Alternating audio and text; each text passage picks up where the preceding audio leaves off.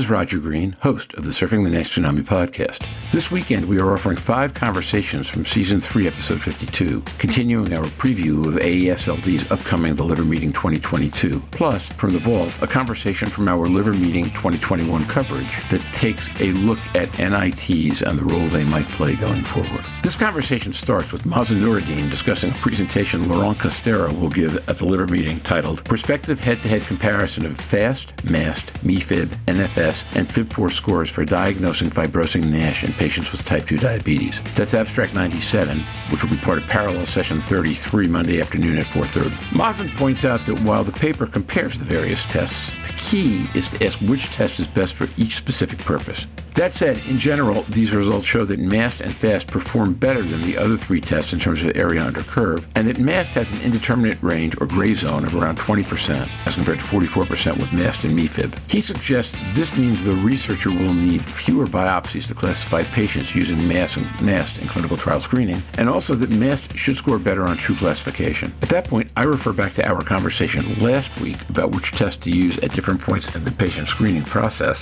Mazen describes this as a loaded question, noting that while he has issues with FIB4, it is probably the best primary test at the current time. He repeats Stephen Harrison's question from last week about whether we should start primary screening with FibroScan instead of FIB4. And as the session ends, Jorn Schattenberg praises the paper, suggesting that discussion around proper clinical use will continue, and notes that the goal of this paper to contribute to the discussion of the value of each test and to ask which is best and how to improve is the true task of the academic. Our last three episodes of the podcast provide a pretty robust preview of what we are about to hear at the liver meeting starting Friday. Actually, by the time these post, we'll be well into the meeting already. So listen, enjoy, learn, and when you're done, join the dialogue on our LinkedIn discussion group.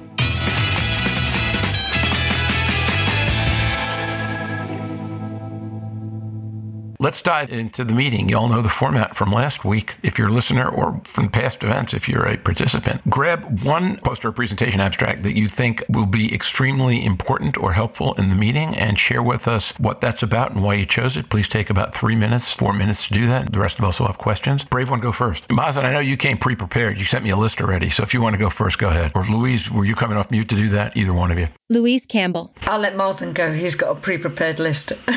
Mazen Noureddin. Not really prepared list. I had two in mind. You're putting me on the spot now being prepared, and I'm not pre- prepared. This is a peer pressure, uh, Roger. Anyways, let me start with the first one. I'm very sure it's being presented as oral. I don't know how much I want to spill the beans or not, but I want to invite people to come to that presentation. And it's a paper by uh, Laurent Castera from France. And I had the honor to work with Laurent Castera in the last few months as AE for CGH. And what a great guy, what a great person to work with, and what a great researcher as well. So, as you know, Laurent Castera is one of the thought leaders in non invasive testing, and he has done a lot of that in the space of hepatitis C, in addition to a lot of work in hepatitis C. And he's now in the space of NASH doing what he does at best, NITs, and of course, many other things. There has been recent literature comparing various scores of non invasive tests to look at the NASH and F2 and higher, including MAST,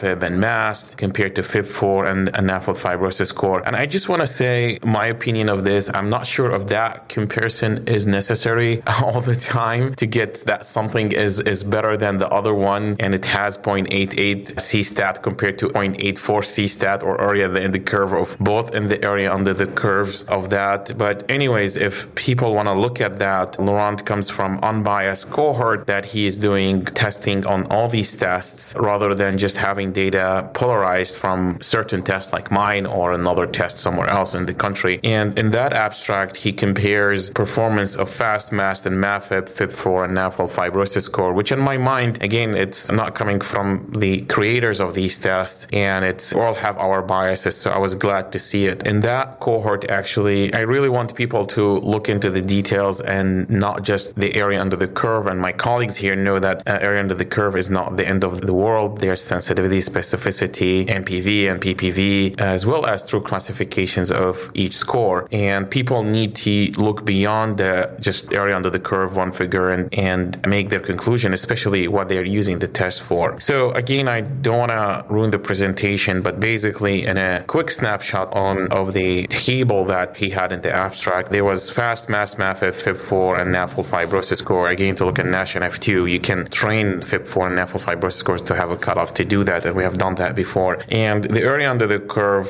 should not look at that only, but I'll start with that. It was very high for fast 0.82, followed by MAST 0.79, and they were statistically not significant. Good news because, as you know, that fast is, I think, it's an evolving, emerging test and very helpful, especially as pre-screening for clinical trials, and it's the least costly compared to the MRI. MeFib actually came much lower at 0.69, and they were both better than MeFib in terms of the area under the curve. So it was good to see that literature coming from someone else, not from us, the creators of this course. But I also want to highlight the PPVs, and MAST did the best, followed by the FAST score, and the least was actually the MeFib. To me, I was quite excited about the gray zone that MAST showed, which was 20% compared to FAST and MeFib that they were in the 44%. And to me, this is a huge because if you have such a narrow and indeterminate zone, you're going to do way less biopsies. And someone can look in the true classification, which in my mind, I think it's Ayan is, is, is a very good statistician and researcher. And I think it's true positive plus true negative divided by the entire true. And I think they will come up if you do it here, it'll do very well for MAST because of the low indeterminate zone and will save cost. It was good to see this data in the context of the recent literature. But at the end of the day, I wrote an editorial or letter to the editor recently for JHEP saying MeFib, MAST, and FAST useful tools, not a competition. And it's good to have such tools that look at the targeted therapeutic population in NASH clinical trials, which eventually gonna translate into clinical practice. So I look forward to that presentation and invite people to attend it. And again, Castera is a brilliant researcher and speaker, so I look forward to his talk. Okay, so before anybody else comments, that is abstract number 97. It's going to be presented in parallel session 33, which is late Monday afternoon. If I read the calendar right, this one goes off at about 5:45 in the afternoon on Monday. I have some thoughts, but Mazen, last week Stephen talked about Naim Alkhouri's paper on the AGA addressing how many false positives arose in F2, F3, and F4 in the resmetirom 2,000 person biopsy proven population with FIB4. And what we talked about at that point in time was that, that Jorn talked about this extensively, is that the use of FIB4 is best as a primary screening tool frontline because it does a pretty good job on NPV, but a poor job on PPV. And I mentioned a couple of other posters that are being presented here that took a look at best ways to use that. Where I thought this paper was fantastic is in terms of looking at what do you do next? Because next, what you want is something with a high PPV in a narrow indeterminate zone. Because now you're talking about a, you're, you're in a, probably hepatology practice and you're talking about a, an enriched population. So I, I had felt, in fact, I was going to talk about this paper today, except that you didn't. I've got plenty. This paper did a remarkably good job of taking a look at what do you want to do once you get in the clinic. And Jorn, I'd love your feedback on that because these are the points you were talking about last night, and I could have this dead wrong, but that was my reaction to it. Let, me just make a quick comment. I don't mean to go, to go first, but uh, this is a very loaded question. And the screening in primary care, I think, in my mind, is different from what you use eventually in a specialty clinic. So if you, and I think Jorn did a great presentation from the Madrigal data. I think it was in EASL, right, uh, Jorn, on the FIB4. I made it clear before I do have hesitations with the FIB4 in general because of age cutoff and it is performance on type 2 diabetes. However, I have to be very careful with the screening in primary care. I think it's a cheap test that is available and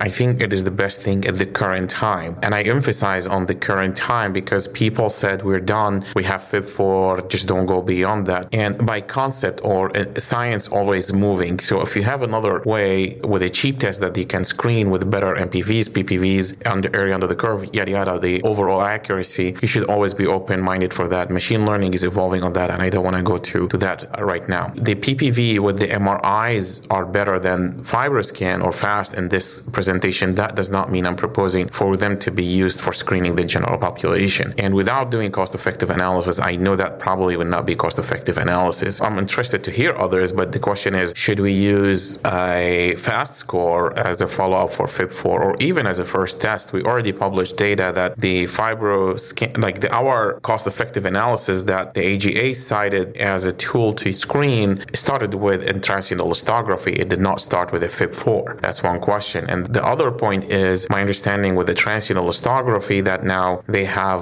cheaper options that can be adopted, like the FibroGo, I think, or something that can be adopted in maybe even primary care clinics. It's a lot to talk about. I could be wrong in certain areas and others, but I think this is ongoing debate. But for sure, I would not use MRIs for screening. For sure, those will be, I, I think the place, for instance, for MAST, it will be the best probably to save cost in clinical trials when you're screened because you're going to perform way less biopsy in phase threes compared even to transient elastography. That's 10 to 44% difference in the indeterminate zone. But it not the MRI's place is not screening in the general population. Jörn Schattenberg. Mazen, this is a great paper. I thank you for raising it. You know, it is the true academic, so it is our goal to define the best test. You know, this paper walks down that lane and compares the different sensitivities, specificities, as you said. In the end, what is going to be used is going to be much different or much less going to be tending on some fine tuning of the numbers in the populations. It will very heavily depend on what's available in the system. We might be paving the way to inform the regulators which test might outperform one or the other. When we get this into clinical practice, it's probably more like what is a physician used to and what can he offer? It shows that we have tools that are progressing. Some are better than others. Also depends on the context of use, of course. And as such, in clinical care, we might see then, you know, a plethora of tests being used. On the other side, of course, it's an academic debate and it's the true task of academia to define the best test here moving forward. And now back to Roger.